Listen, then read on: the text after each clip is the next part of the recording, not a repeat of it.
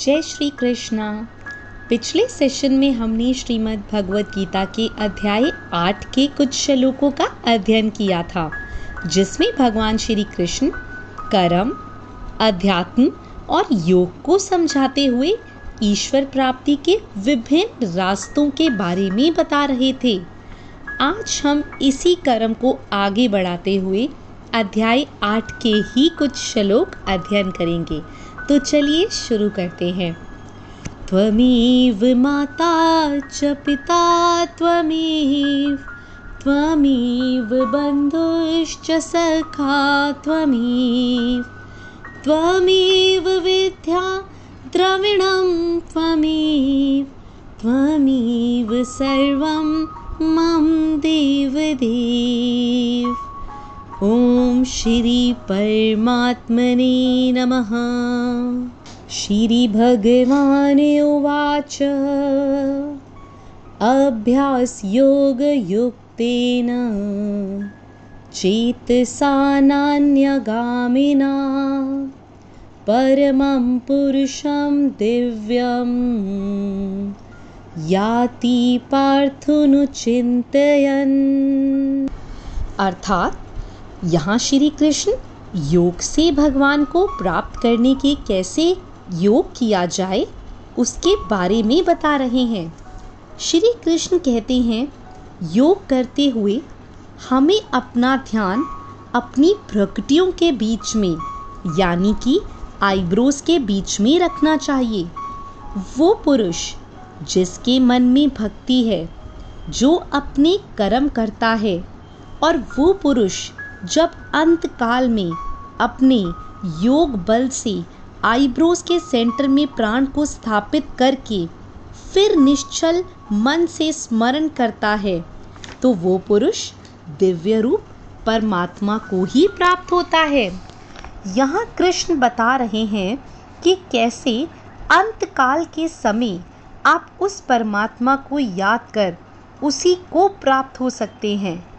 लोगों की बहुत बड़ी बड़ी डेजिग्नेशंस होती हैं, लेकिन एक होता है सबसे बड़ा पद, जहाँ से भगवान से मिलने का रास्ता खुल जाता है। अब श्री कृष्ण उसी के बारे में बता रहे हैं। श्री कृष्ण एक प्रोसेस की बात कर रहे हैं। वो तरीका जो आखिरी समय में आपको भगवान से मिला सकता है। सब इंद्रियों के रास्तों को रोककर और मन को हृदय के एकदम अंदर स्थिर करना है। ऐसा करने के बाद उस जीते हुए मन के द्वारा प्राण को मस्तक के बीच में स्थापित करना है।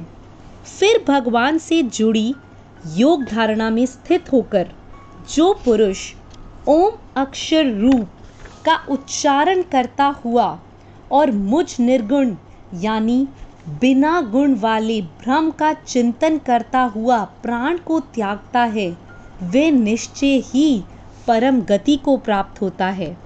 मामुपेत्य पुनर्जन्म। दुःखालयं शाश्वतं नाप्नुवन्ति महात्मना। सांसिद्धिं परमां गता अर्थात, ब्रह्मा का एक मोमेंट हमारे कई सालों के बराबर होता है। इसलिए हमारे जन्म को, धरती के इस जन्म को क्षण भंगुर कहा जाता है। साथ में इसे दुखों का घर भी कहा जाता है। परंतु, जो श्री कृष्ण का स्मरण करते हैं अपने कर्म को निष्काम तरीके से करते हैं, अपने कर्तव्यों को निभाते हैं, उन्हें ही परम सिद्धि मिलती है। और ऐसे लोगों को श्री कृष्ण महात्मा कहते हैं।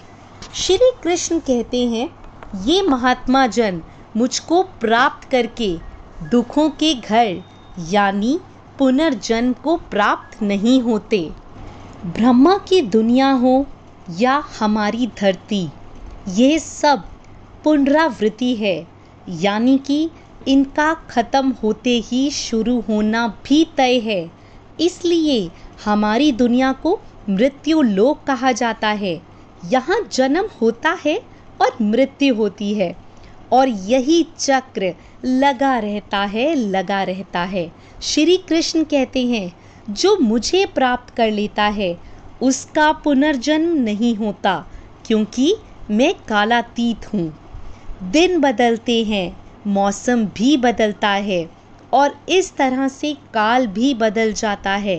काल आते हैं, जाते हैं और इसमें हम सब फंसे हुए हैं। जिसमें हम सब फंसे हैं, वह झूठ है और जो ज्ञान हमें हासिल करना है, वही तो सत्य है।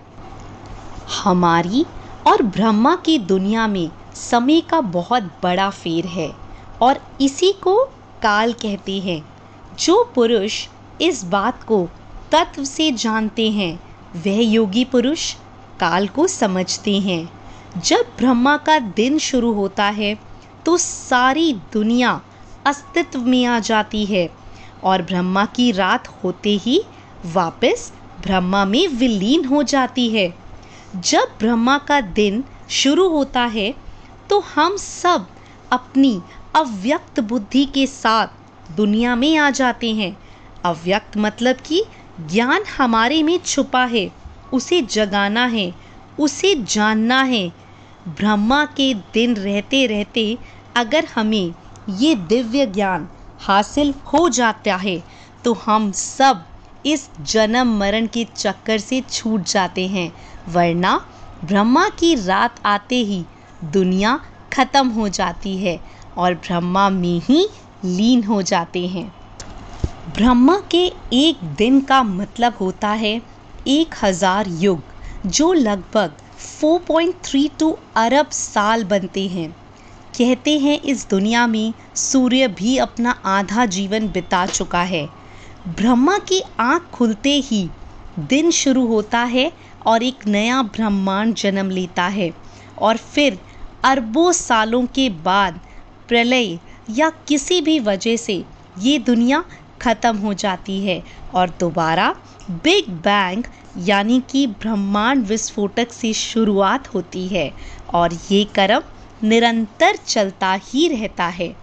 जब ये दुनिया अस्तित्व में आ जाती है तो हमारी बुद्धि अव्यक्त होती है। मतलब इंद्रियों से दिखाई नहीं पड़ता। इसलिए हमें जागृत होना पड़ता है, ज्ञान हासिल करना पड़ता है। योग और श्री कृष्ण का सहारा लेकर ही हम ज्ञान हासिल कर पाते हैं। लेकिन इस अव्यक्त बुद्धि से भी जो परे है, वह है सनातन अव्यक्त भाव। ये सनातन अव्यक्त भाव ही कृष्ण का धाम है। ये भाव भी हमारे अंदर ही छिपा है। बस हमें इसे पहचानना होता है। ये भाव अनकॉन्शियस होता है और विद्या आ जाने से कॉन्शियस हो जाता है। इसको आसान शब्दों में कहें तो यही मतलब है कि अपने अंदर छिपे श्री कृष्ण को पहचानिए। यत्र काले त्वनावृत्ति मा वृत्तिं चिव योगिना।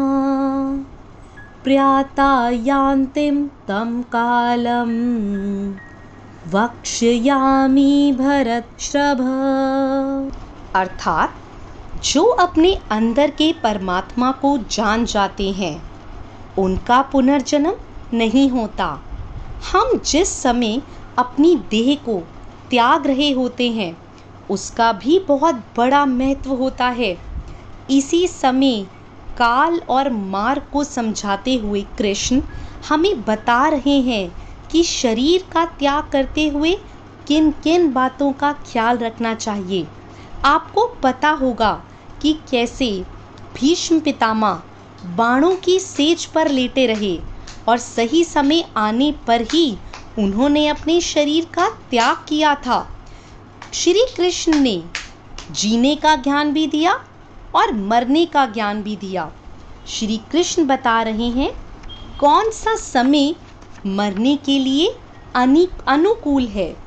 जिस काल में सूर्य चमक रहा हो, ज्योतिर्मय अग्नि बढ़ रही हो, शुक्ल पक्ष का चाँद बढ़ रहा हो, उत्तरायण का समय आकाश हो, ऐसे काल में देह त्यागने वाले को भ्रम मिलता है। जो ऐसे समय में मृत्यु को प्राप्त होते हैं, उन्हें पुनर्जन्म नहीं मिलता। दिन, रोशनी, ज्ञान और विद्या का प्रतीक है।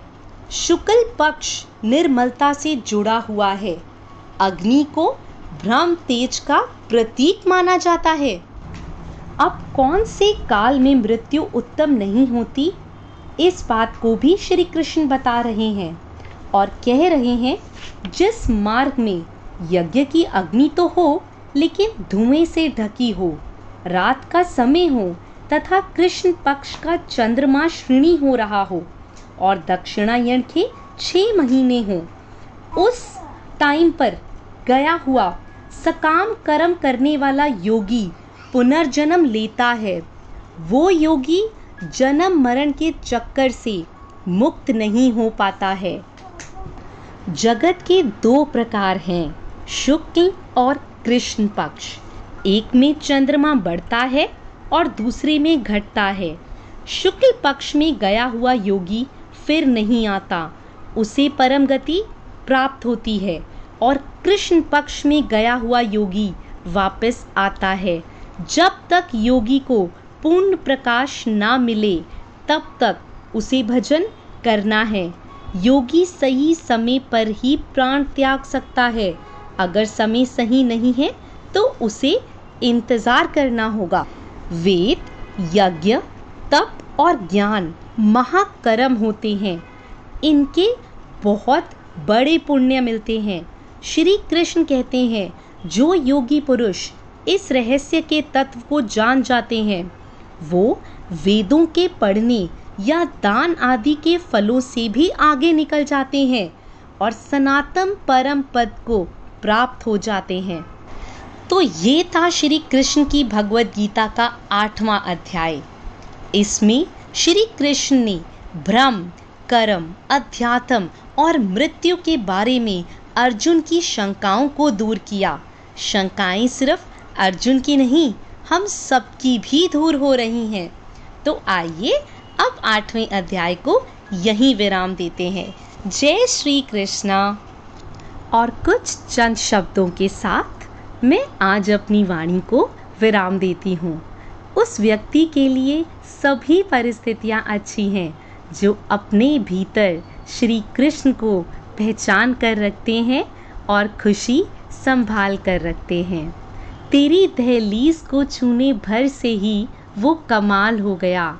मेरे आँसू से बने हर मोती पे बस तेरा ही नाम हो गया।